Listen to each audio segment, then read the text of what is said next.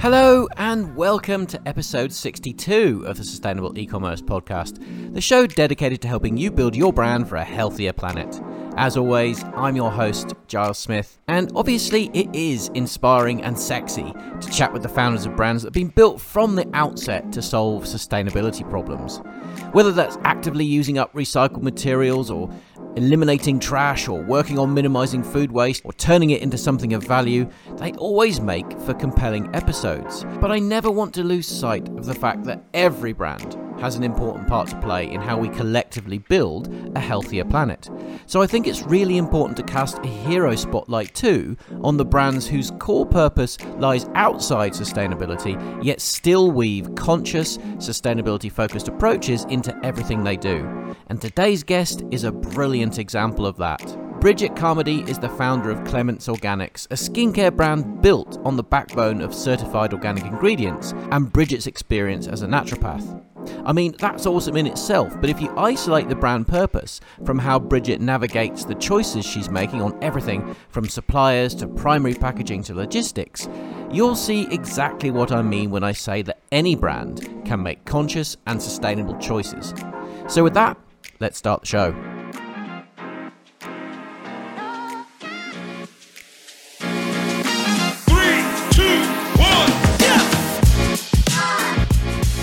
Bridget Carmady, welcome to the show. Thanks so much for having me, Giles. Oh, it's a pleasure. It's a pleasure. And I think you might be the first brand from the uh, Blue Mountains that we've had on the show. So that's pretty cool. That's nice. That's nice. It is, yeah. So if anyone that doesn't know where that is, that's kind of just west of Sydney, up the hill a bit, and uh, and and just kind of outside the big smoke, basically, isn't it? That's right. Spot on. So, Bridget, before we get into all the amazing stuff that you're doing with your brand Clemence Organics or Clemence Organics, actually, no, I'm not going to try and pretend I can do a French accent. Let's just call it Clemence Organics because I just sound like a fool. Let's go with that. Yeah, okay, cool. Let's go with that. Let's go with that. Uh, can you tell us a little bit about yourself and why you got into this game in the first place? Yeah, absolutely. So, um, my background is in um, naturopathy, naturopathic medicine. Um, I have been a practitioner uh, previously. I've also worked uh, doing complementary medicine research at Western Sydney University. Um, so, I've been in the sort of natural medicine field for quite some time. Um, in fact, it was in the the last year of my degree um, when I guess I made one of my one of my first skincare products, maybe perhaps the one that would really um, start me down the path of skincare. And that was when I made a balm for my dad who was having radiation treatment for cancer. Um, I looked at the one that they gave him uh, for, you know, helping out with his radiation, and it was full of rubbish. Uh, and so it went in the bin. I went back to university, talked to my professors, and came up with a better a better product to help him. And um, it it really worked well. And I had comments from the oncology nurses telling me or asking me rather what it was uh, because he had very little redness, very little um, irritation from it. And so I guess for me, it was an, a bit of an aha moment because it was something simple that I could do, but actually really made quite a big difference in my dad's life. So I think that was kind of one of the initial things that started me down the path of skincare. And then when I did eventually go into practice, I um, I did have the confidence to make products for my clients as well who had specific skin issues. Um, and it kind of very quickly became a, a part of my business. Um, so much so that I had to make a choice between making lots of skincare products and continuing to be a naturopathic practitioner. And I and I decided I wanted to give the skincare a go because I guess something was drawing me down that path. I really enjoyed um, the process and um, just helping people to make simple changes in their daily routines, um, which could make a big difference with the health of their skin. And so, yeah, I, um, I launched the brand in 2016. So it's been um, go go ever since then. What's that now? That's like a uh, seven years, seven years old, eight years old brand. So Yep. that's pretty good. So you and and you've racked up. I don't know, almost every award there is, I think, in that time for, um, you know, best uh, beauty short lists. You've got clean and conscious awards, eco choice awards. You've just about done everything in that time. That's quite impressive. Yeah, I'm really proud of the awards we've won, and we've won them right from the get go, um, which I think is just a testament to the quality of our products. They really are beautiful uh, products that really, I guess, do what they say they're going to do, and people really, um, people really love that. So, hence the Yeah. awards. It obviously shows, and they do show that there's a there's a deep credibility to what you're doing as well. They are useful from a sort of a PR and proof point of view, aren't they? So yeah, absolutely great to have those as well as a nice pat on the back to just you know as a founder to go, yeah, I am I'm doing some good stuff here. That's good. That's right. So uh, Bridget, I suppose the reason I wanted to have you on the show uh, was that I love the holistic view you're taking around um, sustainability in your brand. Because while you didn't start the brand with the intention to change the world and make the planet uh, healthier and all the rest of it, you started it with a with a, a, deep desire to help people with their skincare problems. And obviously, you know, from a from a naturopath point of view, you have a, a very clean sense of of the chemicals that you're using, all the rest of it. But I love all of the conscious choices you're making. So much so that I wanted you just to sort of help us think through the journey you've been on with those things, because not everything's easy. Sometimes it can be really hard and difficult to actually make those good choices. But I think you're such a great example of someone that is taking those hard decisions along the way. Um, you know, so I wanted to have you on. So let's start though with the, I suppose, the chemistry elements of what you're doing right? Because there's or everything you do is i think if i'm right in saying certified organic and and you know there's no sort of um man-made chemicals i suppose is the word i'm looking for. That that's that's fair isn't it? Yeah absolutely. So i think as a health practitioner for me it's really about making um, the the healthiest choices. And so i think for me healthy means clean natural chemical free preservative free it's i guess as close to nature as possible. As close to food as possible you know? So really what you're putting on your skin and in your body has no uh, possibility of disrupting, you know, the sort of I guess the health of your skin or the health of your body. So as a as a practitioner, I chose certified organic because it is a very clear standard of, of ingredient. It shows that that product has passed certain um, certain levels, uh, showing how clean it is and chemical free. Um, and so I, I, guess it's just a it sort of was the gold standard when it came to ingredients. So every product is formulated with as much certified organic um, ingredient as possible. They're not all 100%, but we really try to get it as close to. And anything that is not certified organic is definitely 100 100% natural. And that in itself, I imagine, is quite a process. Um, just from chatting to you before the show, I'm pretty sure that you don't um, formulate all this in your kitchen uh, anymore. And I don't think you can, right? Because if you if you're getting certified organic, so uh, how easy was it to find um, factories or manufacturers that were willing to work with some of the uh, ingredients you wanted to work with? Yeah, it, it was it was quite challenging. Like early days, I would make everything myself by hand in my clinic. Um, so I would just purchase all the ingredients from wholesalers and then make it. But as we kind of grew uh, and I wanted to get the actual official certification on my the labels of my products and, and packaging, um, I needed to find a certified organic manufacturer. Um, and so in Australia, there are only a certain amount of factories that can do that for you.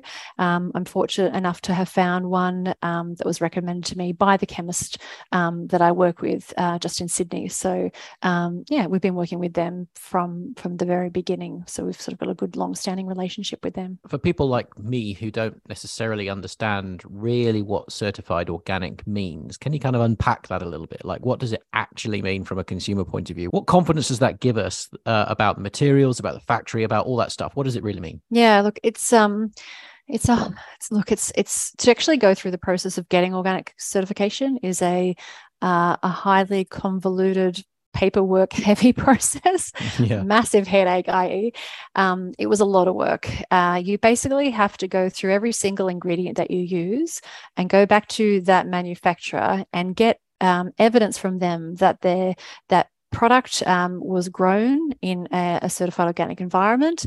It was then um, picked, processed, packaged uh, in in a way that complies with organic certification. So no chemical processes, um, and, you know nothing obviously has been sprayed along the way, um, and then gets to a wholesaler uh, who also have to hold their own license to hold and store those ingredients.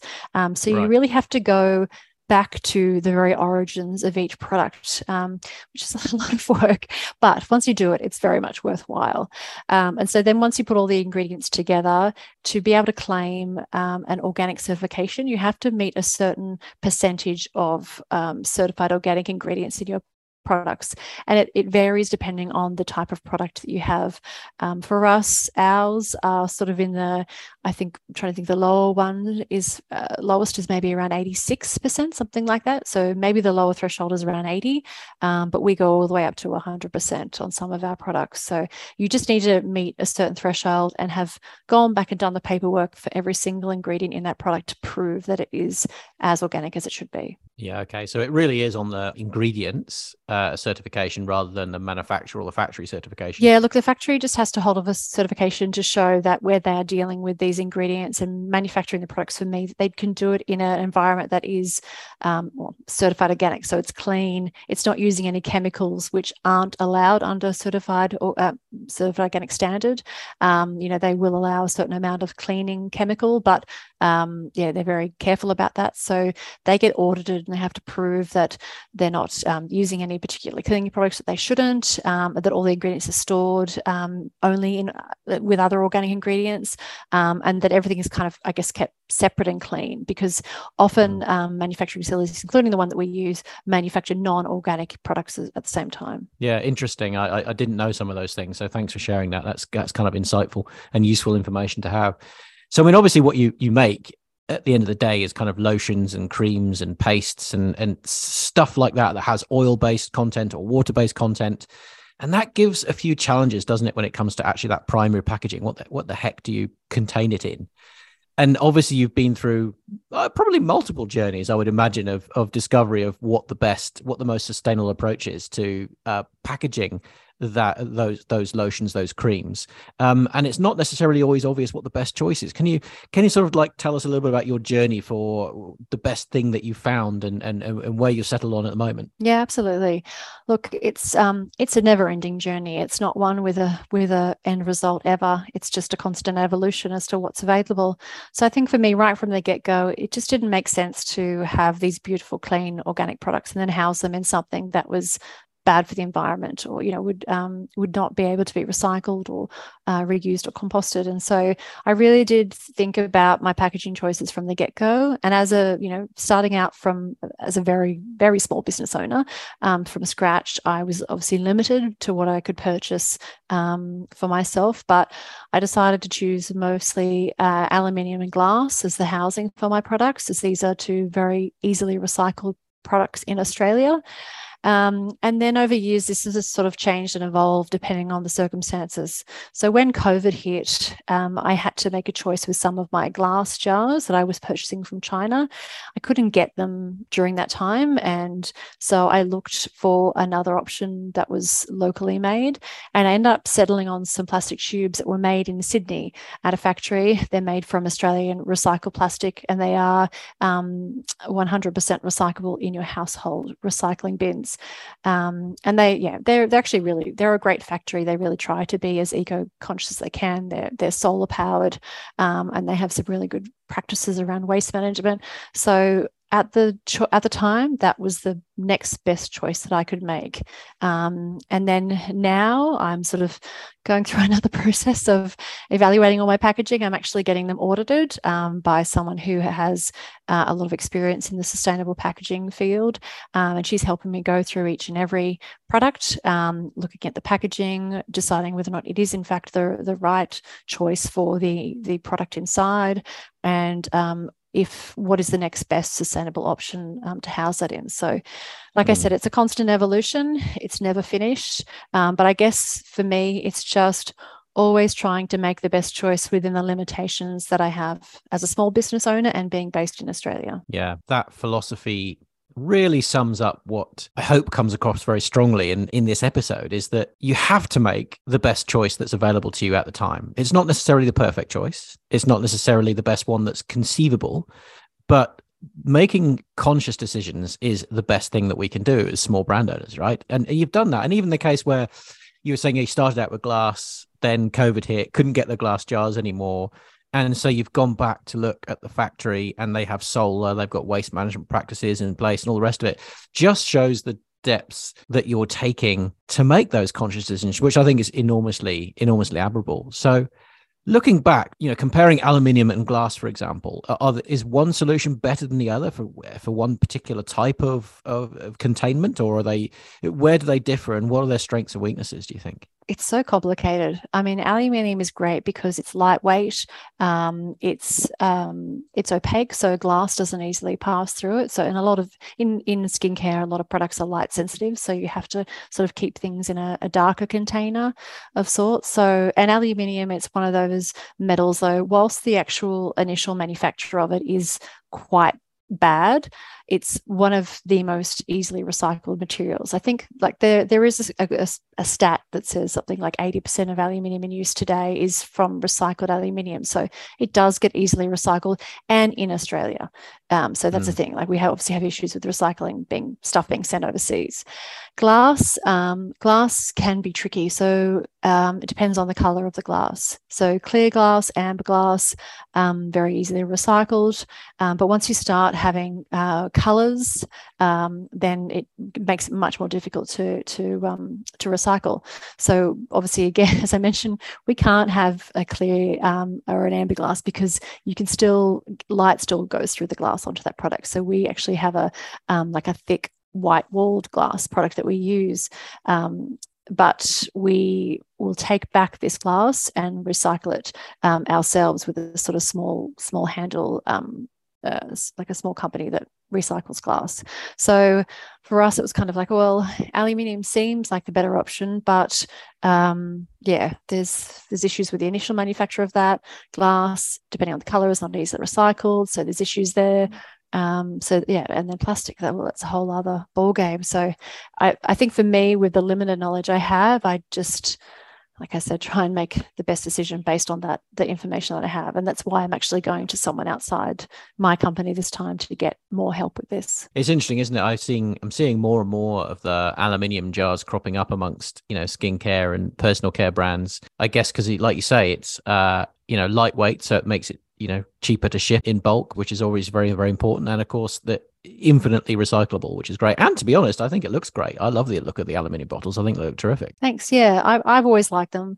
I mean yeah some people think that it makes it look a bit um I don't know, homemade or local markety, um, which is something that we're mm. evaluating at the moment. But I guess for me, I try and make a choice based on like I will prioritize the sustainable um, choices over aesthetics most of the time. Yeah, it's interesting you say that because I, I, wouldn't have thought that looking at the aluminium ones. If anything, I think the glass ones look a bit more to me. The, you know, the glass jars and things look a bit more kind of. Oh, I just I found that and I've, I've just dumped some stuff into it and now I'm selling it. Uh, whereas aluminium looks made for purpose, which is interesting.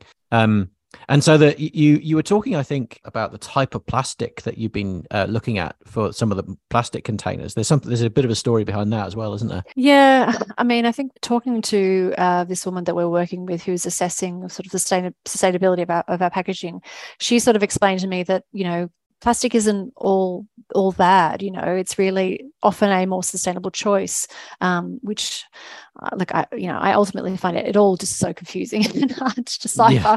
but yeah i think um, there's so many different types of plastics um, it's choosing uh, choosing the right plastic something that, that is easily recyclable like our plastic is the same plastic that um, an ice cream container is made out of, something that everyone knows and recognizes. Um, mm. So that's something that is used every day and is is very easily recycled um, in Australia. So we kind of chose that chose that type of plastic because of that ease of recycling. Um, but yeah, I mean, there's there's there's so many options when it comes to plastic. You really just need to um, I don't know, have a degree to be able to understand or or have someone who understands it better than you do. And herein lies the in, enormous importance and and I think growing need for packaging engineers uh, to help you design the right solutions that are sustainable. But fundamentally, you know, you're right when you say that you know we can't we can never really forget about the fundamental principle and point of packaging, which is to keep the product safe, mm. to keep it fresh, to keep it contained, uh, so that it arrives uh, at the customer's door in perfect condition. And um, you know, obviously, every product has its own needs for packaging, and every product is different, whether it's oil-based, water-based, powder, you know, you name it.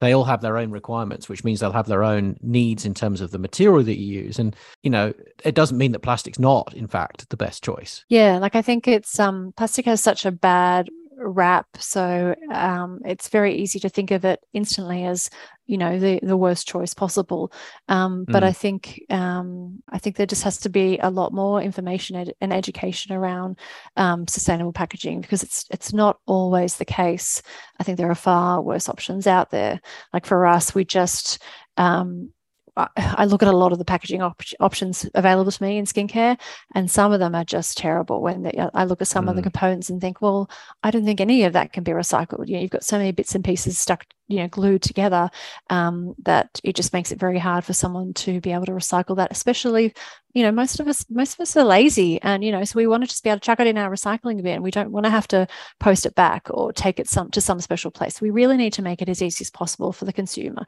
And so I, I try yeah. and think about all of that when I'm making those choices. Yeah, they're exactly the sort of things that we should be thinking about as well. Because I mean, you know, there's also the difficulty of of genuinely emptying the tubes, isn't there? I mean, uh, you know, part of the problem with things like, um, you know, the squeezy tubes that people know and love, um, is that well they, they often don't get recycled because they've got stuff left in them and the recycling plants hate that. Yeah that's right and that's i, I think i shared um, something with you the other day about uh, world environment day um, which fell recently and i said one of the things we did was share a video with our customers showing how they could easily cut into our tubes to remove the very last bits from the tube but without actually cutting the whole top of it off. So because obviously if you cut a piece of plastic off if it's too if it's too small it's not going to be recycled it'll just go through through to waste. So we really just want to encourage our customers to be able to recycle the, the whole of the container and also get the best value from their products as possible. So we really do talk to our customers and just give them little tips and tricks to make the most of the products in the packaging that we give them. And i know that we we talked about this before as well but I, I you know i think it's a very interesting concept. And i think you know the, the, the idea of circular packaging the idea of of getting refills for things like your products which are consumable not edible but consumable you know is an interesting one. So can you tell us a little bit about the journey you are on actively uh, working on that in, in that space? Yeah refillable um, it's an interesting one. It's something that I would like to um, get into, but I'm sort of I'm having trouble finding the right entry point. I guess for us, sort of we're kind of a we're not we're not small anymore, but we're not big either. We're somewhere in the middle, um, and with a lot of those refill um, refillable packaging options, you need to be of a certain scale. Um, mm. Having said that, some I just I have trouble getting my head around the plastic pouches that people use um, as a you know that, that are the refillable option. So you buy a, yep. a container um, and then you buy a refill which will come in some sort of a plastic foil package and that can't be recycled in any way whatsoever. So i don't like that. Um, and whilst there are more biodegradable packaging options available we can't use those um, as a skincare product because our products are very sensitive to oxygen and light and heat and what have you. And so all of the um, those sort of packaging it's just it won't won't house our products. It won't last. You know it'll just mm. potentially you know leak out of it if it's if it's too porous as a compostable option or just not last. So i struggle with those sort of um, refill options. There are sort of things like for um, for cream for face cream like a, you can buy pods i guess like a coffee pod. Um, but these are still relatively new okay. to the market and from what i have heard um, there are quite a lot of issues with those as well. Um, and there's still quite a bit of packaging involved, uh, plastic involved in those products. So I just, I'm not, uh, whilst I kind of keep, you know, my eyes and ears open about refillable options, I haven't found the right solution that to me feels like um, the next, you know, most sustainable choice for us. So I feel like there's yeah. still there's still more to come in in that sector. Like anything like all of this stuff it's immensely complicated and there's a heck of a journey and and obviously scale is is a massive a part of whether you can really make that work or not isn't it? Mm, for sure. Yeah. i mean as you've experienced yourself. Um one last piece i want to touch on around the choices you're making around packaging before we move on to uh, some other topic that, that, I think is really fascinating um, is shipment packaging. Obviously, you've you've thought through that as well. Tell us tell us a little bit about what you're doing there. Yeah, so I think shipment packaging. Um, I guess it's been one of the easier things for us to to navigate and choose more sustainable options quite early on in the piece. So um, we uh, we house our products um, when we ship them in either a recycled cardboard box, which is obviously then either 100% recyclable or compostable, um, only with food grade dyes uh, used in the sort of with our branding and stuff on that box. Um, we then line it with uh, tissue paper, which is compostable, uh, and then we will pop our products in there and we'll pack um, some cornstarch packing peanuts around them, which are again compostable, 100% biodegradable, um, and we seal it up uh, with tape, which is uh, made from cornstarch. So not a plastic tape, um, but again, a compostable packing tape. So we make sure that every component of our, um, our shipping is um, plastic free. Um, and then we, we ship with Australia Post, who ships uh, carbon neutral. So we try and, um, and do that. I, feel like we do that as best we can. And I should mention yeah. when we're only sending out one or two products, um, then we send them out in a, a soft pack compostable bubble mailer, um, which is another great option that's been available for some time now. So I really feel yeah. like um, there's some easier choices and simple ones for companies to make at any sort of stage of their growth. Yeah, I've often said that um, shipment packaging in, in, particular is, is probably the easiest, lower hanging, lowest hanging fruit on ramp for, for doing things more sustainably, isn't it? And, you, and you've obviously thought through that process uh, really, really well. I just touch on the packing peanuts for a minute because you mentioned they were biodegradable, compostable. Does that mean that you know customers that get that can just go and bury it in their compost and it will just compost down, or does it require some sort of industrial type of facility? No, I mean, they they they biodegrade really easily. You can actually just run them under running water. Not that you just want to run water to to biodegrade to, to break them up, but yeah, they're they're easily biodegradable just in your home um, compost. Like I've even yeah. um, you know just thrown some out on the ground to see how quickly they degrade before, and they just they break down super quickly. They're they're really great, really great and lightweight. I've seen some of that packaging actually when they you just put it in a bucket of water and it's almost like magic just disappears. That that's pretty cool. Yeah, it is. They're like um, sugar cubes. They just melt really quickly. Yeah, right. It's it's actually fun to watch. Um, yeah. they, are quite good.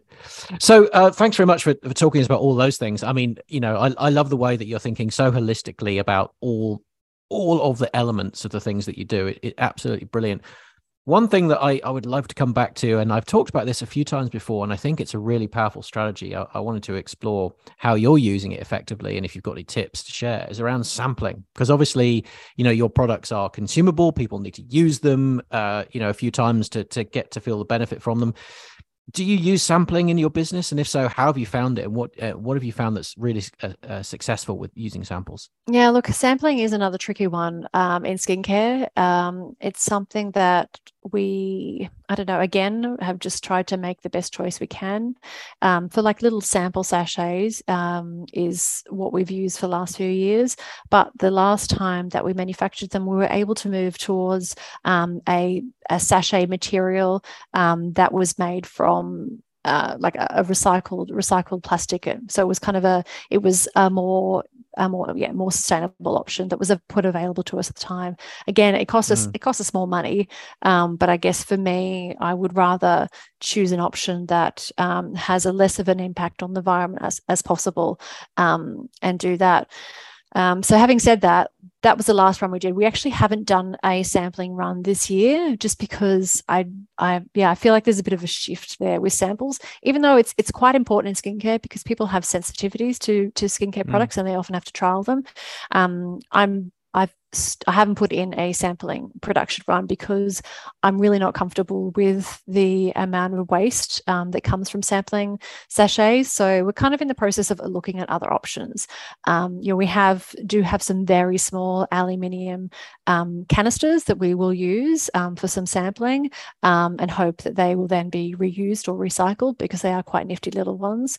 Um, mm. But yeah, I think that we just we find ourselves moving away from mainstream sampling sachets and looking towards other option at the moment, which is more sort of on request, um, you know, hand filled yeah. samples um, rather than opposed to just mass produced um, sample sachets it's yeah, it's yeah. a tricky one. Twenty or so shows ago, we had Gail Team from uh, Dust and Glow over in New Zealand on the show, and she showed us these little um little aluminium discs. It's almost like the size of a little fifty cent piece or something with a, with a sort of screw top on the top of it, which is which is pretty cool as a as a way of you know again once again hundred percent recyclable because it's aluminium, right? So um so that was quite interesting. That's exactly what we use. Yeah. yeah, perfect. Yeah. And so I was watching a thread of conversation the other day around this this notion of waste when it comes to sampling, and um interesting that there were different points of view on this. And one point of view I hadn't really considered, must admit, was sampling allows for people to try a product and see if they like it before they buy a bigger version. And if they didn't like the bigger version, well, that would end up being wasted, right? There'd be all that material that would waste it, all the rest of it. As someone that obviously is uh, kind of hyper focused on waste, and and obviously this is a problem that you're struggling with yourself now. Do you where do you stand on that? Do you think that's a valid argument? Yeah, no, I totally agree. I think that um, especially in the sort of in the beauty field, there's a lot of product waste. You know, you go into people's households and open up their cupboards, and you'll see a lot of unused products. It's it's pretty it's pretty common, and I'm sure yeah. um, a lot of the time is because people have bought something and then decided they didn't like it. So sampling is um, a really important um, it is important to have, and I think it's essential in in the beauty business. But it's just finding ways to do it that that don't have an impact. So I think yeah. by yeah, either offering something that is refillable, recyclable, reusable is is probably the best choice as opposed to having um, plastic sachets that just get thrown out. Yeah, for sure. In terms of growth and marketing, and you know, I guess being able to uh, encourage uh, your customers to pick up new products if you've got them. Have you used sampling, you know, to achieve those those goals before? And and how, if so, how's that worked? Yeah, so we last year we um, we made some smaller sizes of our sort of uh, four of our hero products. Um, so they're not actual um, sample sachets, but just as opposed to more sample sizes. So it's just smaller sizes, so they're more affordable. Um, you know, more as opposed to maybe one or two applications, you'd probably get a week or two out of them. Um, right. So we found that that worked really well, um, and we found it was a really great entry point for people to feel to try our products uh, and to feel confident with them without um, investing too much into a, a product um, but committing to it. Um, so we mm. do find that offering um, different sizes or a smaller size of a product seems to be a really a good way to go. And and it also means that um, people, I guess, will view that as a as an option as opposed to needing a sample sachet or something smaller. It's an interesting one, isn't it? Because you know those kind of micro samples that give you a couple of days worth of use. I mean, the best they can do ultimately is, you know, you get the feel for it, you get the smell, uh, you know, how, whether it feels oily or waxy or, or whatever it is. But ultimately, unless it's some kind of wonder cure, which, you know, I, I think we can all agree doesn't, doesn't really exist for anything, you need to be using something for longer to see if it actually works for you for in whatever application you're, you're using. And there's, there's a lot of psychology behind sampling that says that you have to allow people sort of a minimum seven to 10 days worth of product in order for them to go, yeah, that I can see that's actually working. And therefore, I'm going to continue using this. Besides which, actually gets them out of the habit of using whatever it was they were using before. So I think what you're you, you seem to be resonating with that, or seem to be suggesting that the slightly bigger sample sizes, presumably you can charge for those too. Oh, absolutely. They're, they're better at actually being able to give people a real experience of the product without having to invest in you know the full size. Yeah, that's right. Because it takes time for people to um to give a product a try. I don't think one or two applications is ever really enough. And in terms of skin, you know, it takes about 30 days for your skin cells to turn over. So to actually really see if a product is having an effect on your skin. I mean, there are some more inst not instant, but you know quite quick responses you can have to some products especially if it's something that's soothing inflammation um, but mm. generally you need more time and people i find that by purchasing one of those smaller sizes they they are making some sort of a commitment to that product as well so they feel like they really yeah. do have to they really have to give it a go as opposed to something that might come free or only cost a dollar or two um, that you know they could probably just easily throw away and or not not care so much about. It does it does make a difference and it does we've seen a really good uptake of that. I think that's a really powerful insight you just shared. You know essentially that while free samples might seem like a great idea obviously with paid samples you're covering your cost of the sample itself but more importantly the expectation is that the consumer will use it more. There's there's there's value attached to that. Gets them across the penny gap, and so they're more likely to convert into a full size actual sale at the end of it, which is um, really insightful. So thanks for sharing that. So uh, eight years, seven years old, eight years old brand. Um, where do you see it all going in the next couple of years? What are you really working on, and where do you want to take the brand over the next few years? So I think that um, we've had some really nice growth over the last few years, um, not just in Australia but in international markets. So we're in Japan and we're also in um, Hong Kong and China. Um, so I think we've we've got some other sort of um, countries that we are working towards selling in at the moment. So I think it's just um, it's yeah I guess international expansion is probably our, our main focus at this point. And yeah, I think it's sort of a I'm it's something that I've wanted since the beginnings of my business, and we have been able to achieve that quite quickly.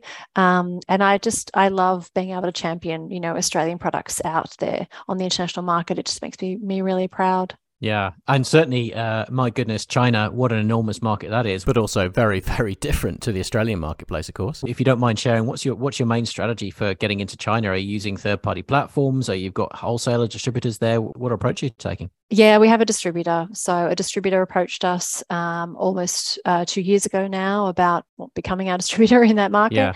uh, and so we spent a bit of time sort of chatting and uh, looking into each other and you know getting comfortable with each other. And then we decided to to commit to a relationship. And yeah we've been selling there for 18 months now. And it's yeah. it's um it's been going really well. They they're really loving our products um and it's definitely um a growth market for us. So um yeah I've I've really enjoyed that journey so far. Yeah interesting. 18 months it's probably I mean it's not that long. Have you noticed any shift in the appetite for the products in that time? Is there you know like obviously significant things have changed over here in 18 months. Are you seeing seeing similar things from the Chinese market as well? No, I mean we haven't seen any decline. I guess if, if that's what you, you're you're sort of leaning towards, we haven't seen a decline in our sales. We've only seen an increase. Well, what a fantastic journey! So so, Bridget, where do people get your amazing skincare products? So, they can find us at clemenceorganics.com uh, and they can uh, reach out to us on socials as, as well. Um, Clemence Organics, C L E M E N C E organics. Bridget, thank you so much for sharing that journey with us uh, today. I really do appreciate the level of conscious decision making that you're bringing in every element of your brand. It's such a such a great example for everybody.